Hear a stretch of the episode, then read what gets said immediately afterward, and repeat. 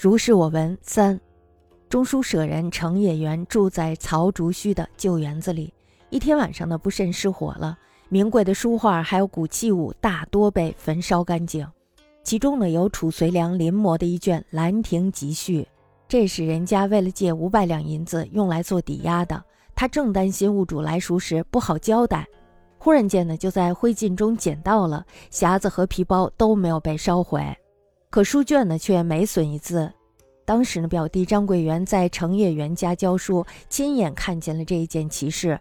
难道这就是白居易所说的“到处都有神明的保护”的话吗？或者呢，还是因为成和毁各有定数，这个书卷呢就不该毁在这场火灾里？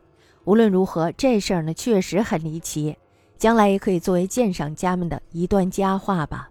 程野元舍人居曹竹虚旧宅中，一夕伏介于火，书画古器多遭焚毁。中楚河南临兰亭一卷，乃五百斤所制，方律来熟时交割，忽于灰烬中捡得，侠吉服病弱，而书卷无一字之损。